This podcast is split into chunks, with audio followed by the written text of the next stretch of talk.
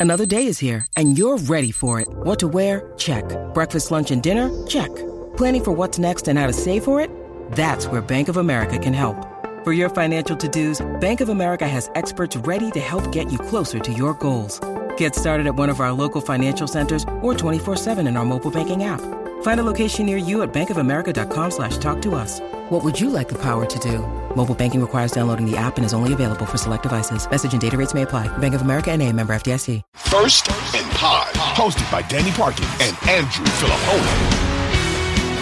Shannon Sharpe wants out of the Skip Bayless business. Apparently, after the finals, he's done. Fox Sports One. What do you think? Yeah, uh, this one, the Shannon Sharpe rise in popularity, I think, I think has uh, happened in large part because people want to root for him to make his co-host look bad. That what makes him look good is that there is a big chunk chunk of sports fans who despise the person that he works with. And I never really thought Shannon Sharpe was all that special when he was on the NFL Today on CBS. When he was hired to do this job, I was underwhelmed. I've never really liked the show that they've done. It's always seemed just extremely contrived to me. So it just never really appealed to me as a fan. Um so I don't look, the guy's got a very popular social media platform that's done well. It'll probably continue to do well. But like in my who are the ex football players who I think are great in sports media? Shannon Sharpe is not even in my top 10. If I'm if I'm grading job performance and football players, ex football players, he's not even in my top 10. I don't think that he's targeting you, man. I Who is he targeting, Danny? Well, the Club Shay Shay phenomenon. And I don't know how you call it anything other than that. Dude, he's done less than 100 episodes. He has over a million subscribers on YouTube. The his I just pulled it up. His interview with Steve Harvey has 5.6 million views on YouTube. That doesn't account for the people that, you know, listened to the podcast. How the majority of people consume podcasts. So he's not targeting me. I don't know that he's well, targeting. but I'll flip. But I'll flip it on you. His co-host but, is but, like, that, but but Club Shay Shay has nothing to do with Skip Bayless. no, no, no. But I, all what I was about to say is that you're saying, well, he's not targeting you. Okay, his co-host targets us, makes probably what close to ten million dollars a year. Would you say? yeah, I, think, I think I think I think it's like eight million. Yeah, Right. So if you're judging success on social media following and how much money a guy gets paid, then by that by that metric or by that barometer, Skip Bayless is one of the most is one of the best sports media personalities in America. And I wouldn't Yeah. rank him in my top 10. what? Well, Would you? w- w- well, no, not in terms of my my taste. But what? But what are we talking about here? Are we? Oh, like, you asked me about Shannon Sharpe, and I'm like, I don't get how the guy is so popular. That's my take on it. I don't get it. I'm trying. That's what I'm trying to articulate to you. Okay. Well, my point is is that like I don't watch the show either, but it's very popular. Yes, With- there with are a lot of things that are very popular that I don't understand, and I would now say his meteoric rise is one of those things. Right. But he has what I guess so two things. Skip Bayless, by all accounts, seems like a crazy person, right? He's 71 years old. He runs five miles a day. He wakes up at three in the morning. He has total editorial control reportedly over the show, the topics. He even gets to pick his next co-host. That seems like a lot. Uh, that seems like a difficult spot. Good for him. But it has clearly, right, made him tens and tens of millions of dollars and infinite fame and all that stuff, right? So that seems like a tough working environment. And it obviously did Shannon well. He made millions of dollars, grew a media empire somewhat off of it, and now feels like he can leave whatever the hell he was making at Fox to go do his own thing, either at another television network or just with his own social media stuff. Yeah, all that's right. I think And- I don't think you've said anything that I disagree with on that front. But so, like, what happens with Shannon Sharpe next? I think that if you get Club Shay Shay as part of the deal, he's one of the most valuable media free agents out there.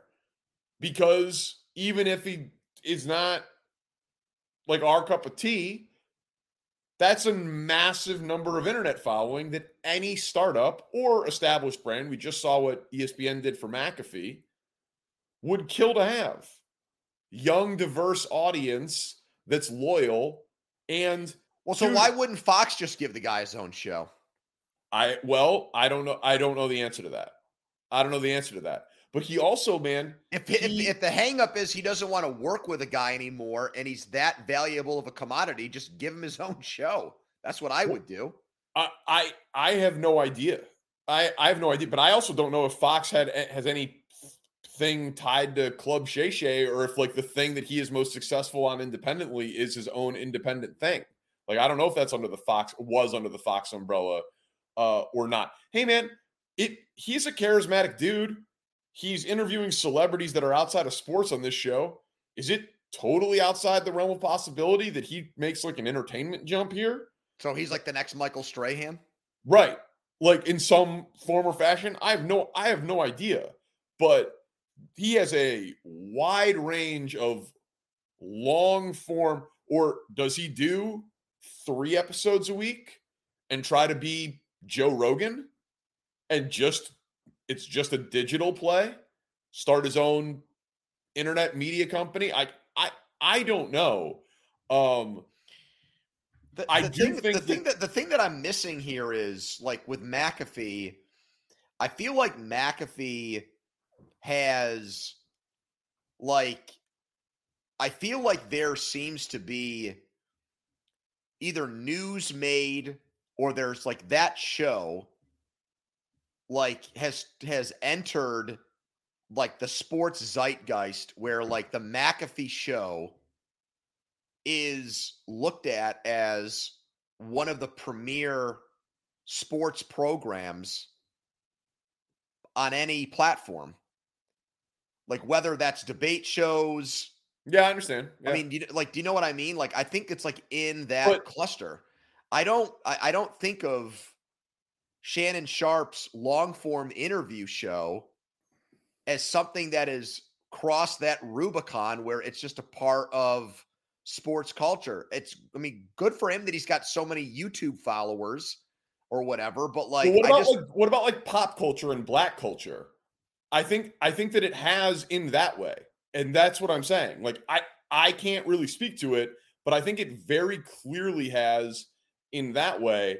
And also that show is a rating success, was a rating success on Fox Sports 1. Like it just was. And you could say that that was more Skip than Shannon, but we'll see, man. We'll see how many people. Like, I'm interested in what they're going to do opposite Skip Bayless, who apparently wants to work until he drops dead.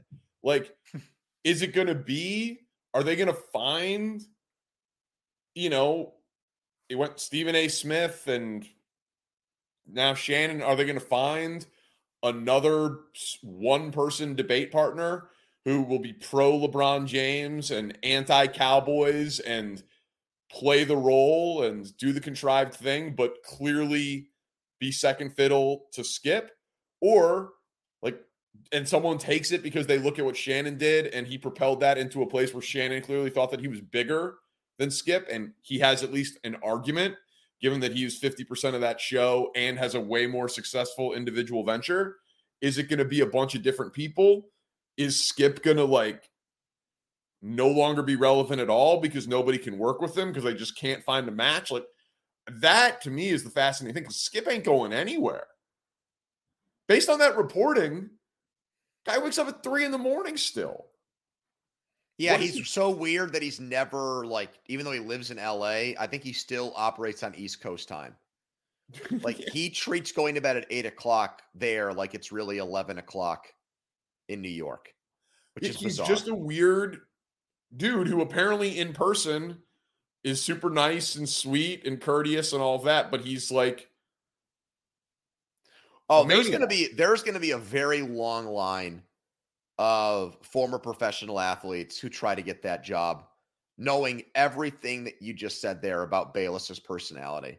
Just because that that sports real estate is still so to me so lucrative. It's still well, such it's a, a I mean, it's high a, it's, a, it's a seven figure, it's a seven figure job Yep. for a couple of hours a day, and you just have to swallow your pride in a big way because I don't even look at it that way though, because I don't think that people felt that way about Sharpe, even though people knew that that he had to. Maybe I maybe walk on eggshells is the wrong way to put it, but he, at least on the air, was confrontational enough where I don't think anyone looked at him as some shrinking violet or was just some marionette that you know was being played by Skip Bayless. no, know, I I mean, think- he went he went at skip hard. Um, And I think I Bayless get- wants that. yeah, I think I just think the the reporting around it, I guess, of Skip has say over that you get hired. He has say of the final topics. Like Shannon wanted more say, he didn't get. You know, like that that part of it. I just think you have to go into it. No, like you know, Shannon Sharpe's a Hall of Famer, and Skip would take shots at his career when he's Skip Bayless. Like Shannon Sharpe's one of the greatest tight ends ever. He's a legitimate celebrity, not because of media, but because of physical accomplishment. I actually liked that was the, that of the clips that I would see from that show. Those were the moments that I found myself enjoying the most.